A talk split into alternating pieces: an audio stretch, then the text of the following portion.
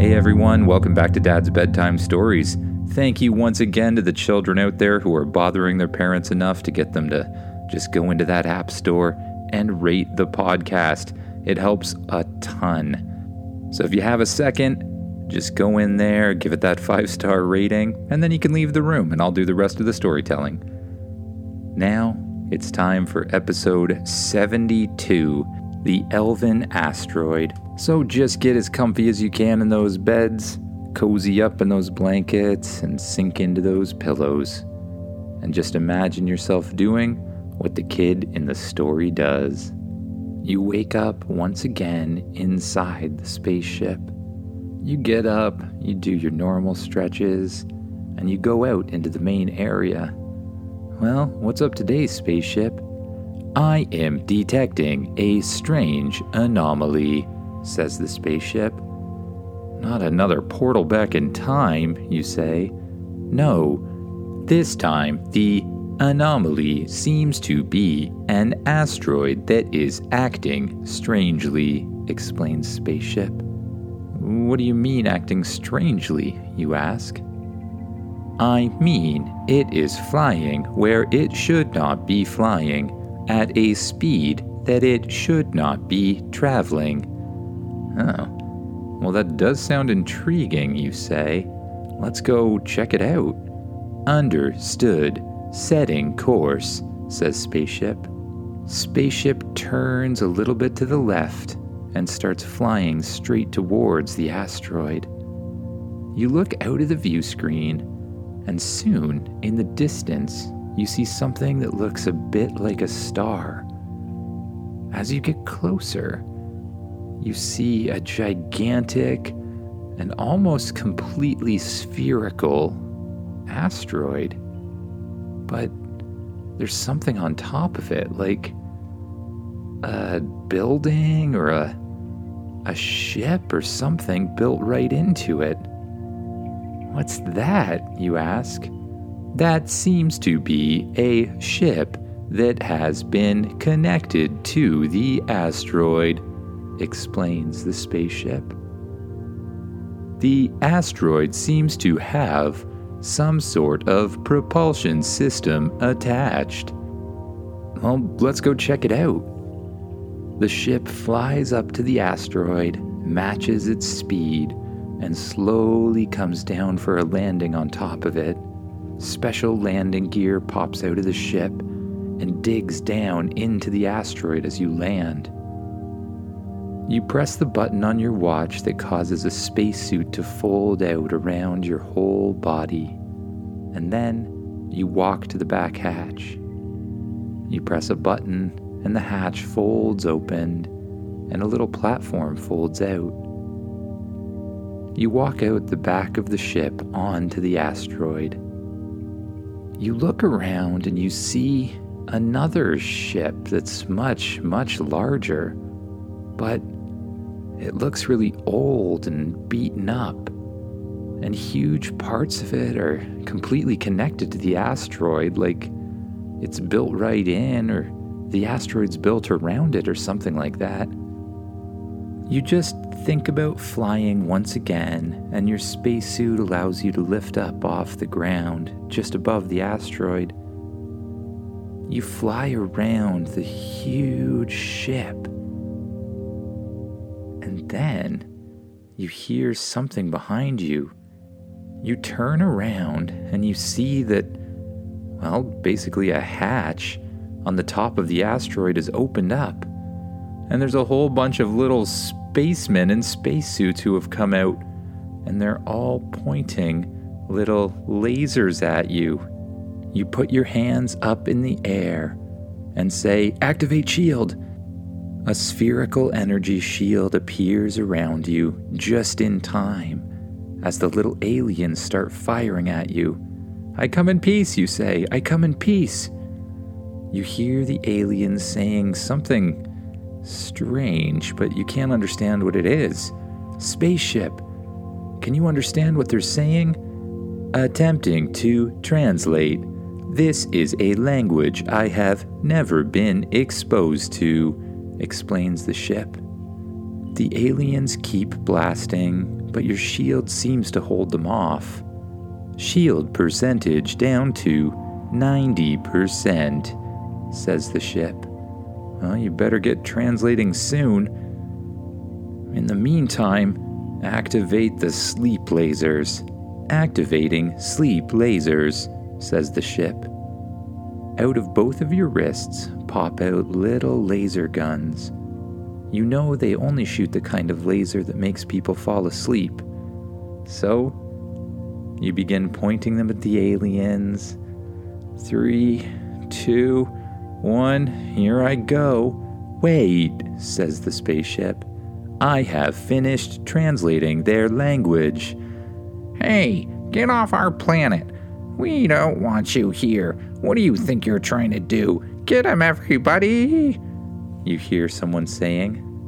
I come in peace, you say. What? You can speak our language? How do we know you come in peace? Well, I'm not shooting back at you, you say. It looked like you were about to. This is only a sleep ray, you explain. Look. You fire the sleep ray at one of the aliens, who immediately straightens up, falls over on his side, and begins to snore. Huh, says one of the leaders. Well, he sleeps all the time, but I guess that does prove something. Well, if you are friendly, we better bring you to our leader. Come with us. You follow the little aliens who walk back inside the hatch on the top of the asteroid. You step directly onto something that seems to be an elevator platform. The hatch closes above you, and the elevator starts to go down. Soon, it comes to a stop, and you're staring down a hallway made entirely of metal with lots of doors on every side of you. What is this place? You ask. This is our home, says one of the alien looking creatures. All of the aliens take off their helmets, and you see that they look like well, they basically look like elves or something. Very short, pointy ears, high pitched voices. Why do you live on an asteroid? You ask. Our home was destroyed, and at the time we had no way of traveling through space, or at least not very far through space. We had one spaceship capable of exiting the atmosphere of the planet.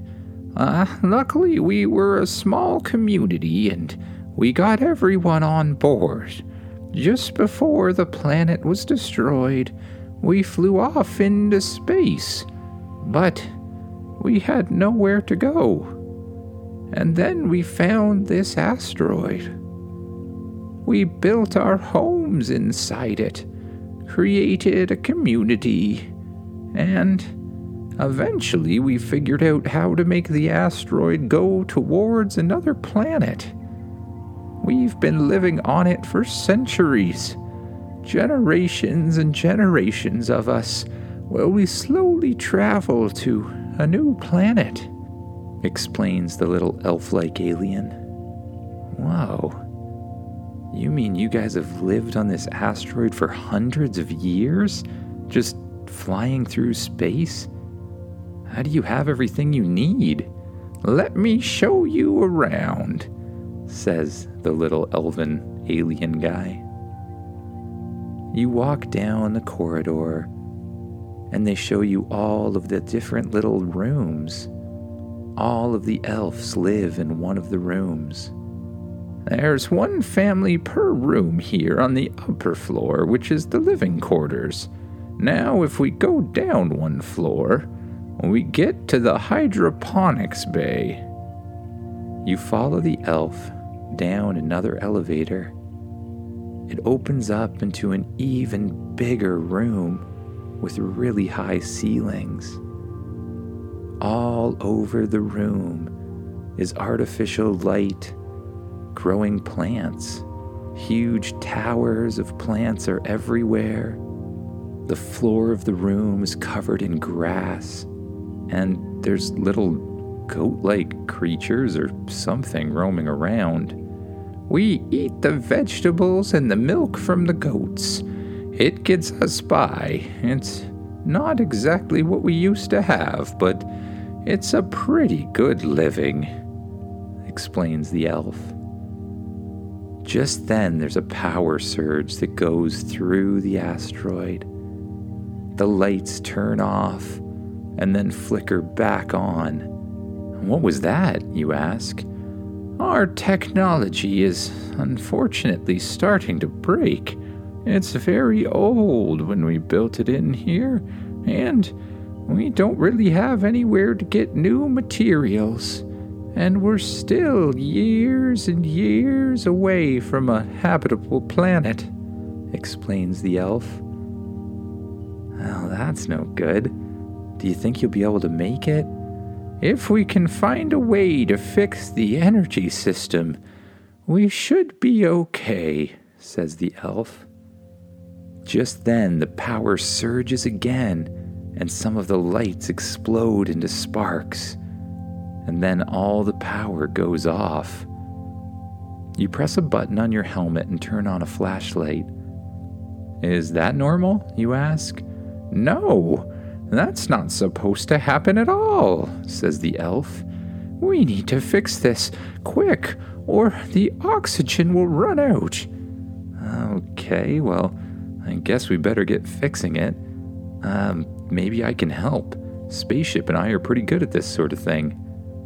Uh, what do you mean, spaceship and you? Oh, yeah, I forgot to uh, introduce my friend here. Hey, Spaceship, get in here. Understood, says Spaceship. Soon, Spaceship, in a very tiny size, appears beside you and grows a little larger, big enough for the others to see. You figure he must have shrunk down small enough to find a little hole and then made his way in to you. Spaceship, can you diagnose what's going on in here? You ask. Attempting diagnosis. Spaceship shines a bright yellow light around the room on all sides. Scanning, says Spaceship. Scan complete. The energy system has been severed. Oh, what do you mean, severed? Some of the cords that make up the energy system have been broken. Uh, but they're deep inside little caverns. We can't even get to them anymore, at least not easily, and maybe not in time to save us. That is unfortunate, says Spaceship. Spaceship, don't you think we can help them? Yes, we can, says Spaceship. Don't you think we should help them? If you want, says Spaceship. Well, I do want, you say. It's the right thing to do. Now, let's see where these corridors are. The corridor with the broken cables is this way, Spaceship says, shining a light over towards a small hole at the bottom of the wall. It's right under what looks to be some sort of computer or control panel. You walk over towards the corridor. Well, Spaceship, I think this might be a good time to make me a little bit smaller. Understood, says Spaceship. Spaceship shines a bright yellow laser right at you. The laser begins to shrink you down bit by bit. You get smaller and smaller and smaller, and everything around you seems to get bigger and bigger and bigger. Once you're small enough to climb inside the hole, the light turns off. Follow the corridor and find the broken cable. You can use welders on your wrists to put it back together. Okay, you say. You fly up off the ground just a little bit and fly through the tiny little corridor. You follow the wire with your flashlight on, going left and right, up and down, around corners, and over top of little hills, until you get to something that looks like a cliff. The cliff heads straight up, and so does the wire. So you follow it, shining your flashlight on it the whole time, looking for a break in it. After a while, the cord turns a corner once again and heads down a corridor. Once again, you follow it down the corridor until you come to an area where you see little sparks flying. That must be where it's broken. You fly over to it and you see that indeed the big cord has been completely cut. It looks like it's been chewed apart or something, you say. You look around trying to figure out what might have chewed it apart, and you don't really see anything. But you decide to get one of your sleep rays out just in case. On your left hand, the sleep laser pops out of your wrist. Then, on your right hand, the welder pops out. You go over to the cord you press it together against the other one as close as you can. And then you begin to weld away. Bright blue sparks fly up, but luckily your helmet protects you from the bright lights. You melt the wires back together using a special welder until you hear something beside you. It's a really strange but somewhat familiar sound.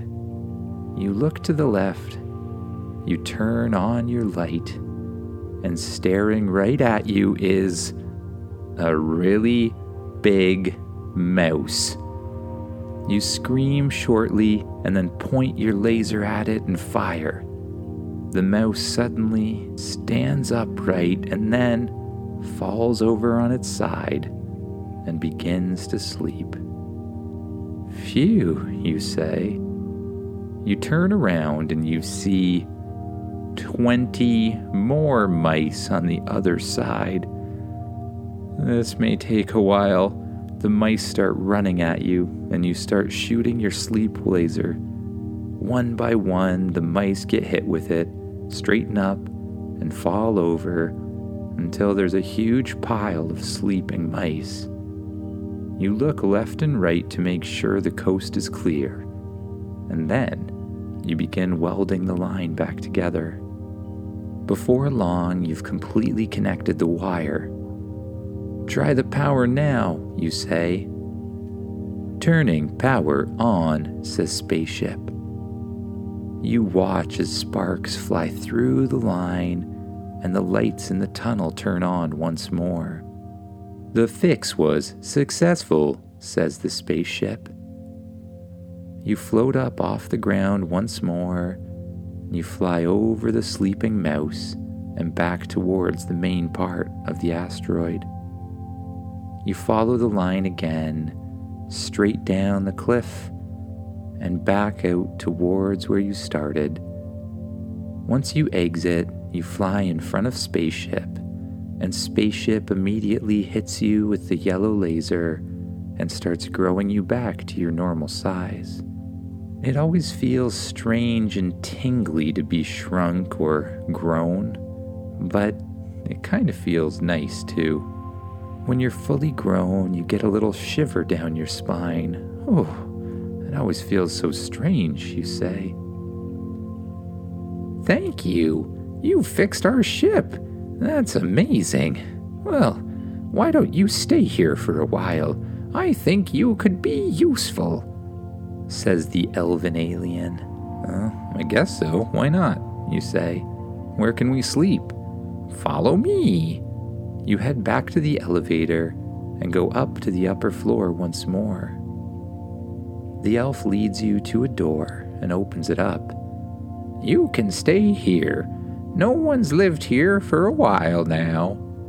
You walk inside and see a huge room. Well, I mean, kinda huge, but everything in it's really tiny.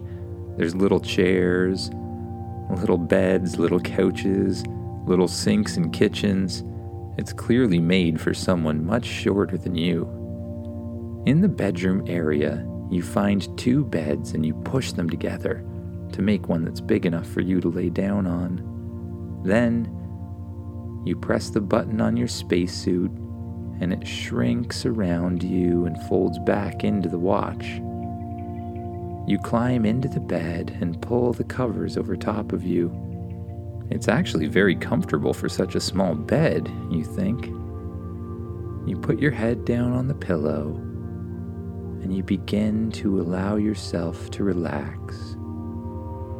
First, you let your shoulders relax and sink into the bed your arms and your hands. No need to move them or hold them up. Then your legs and your feet relax. Your stomach and your chest relax.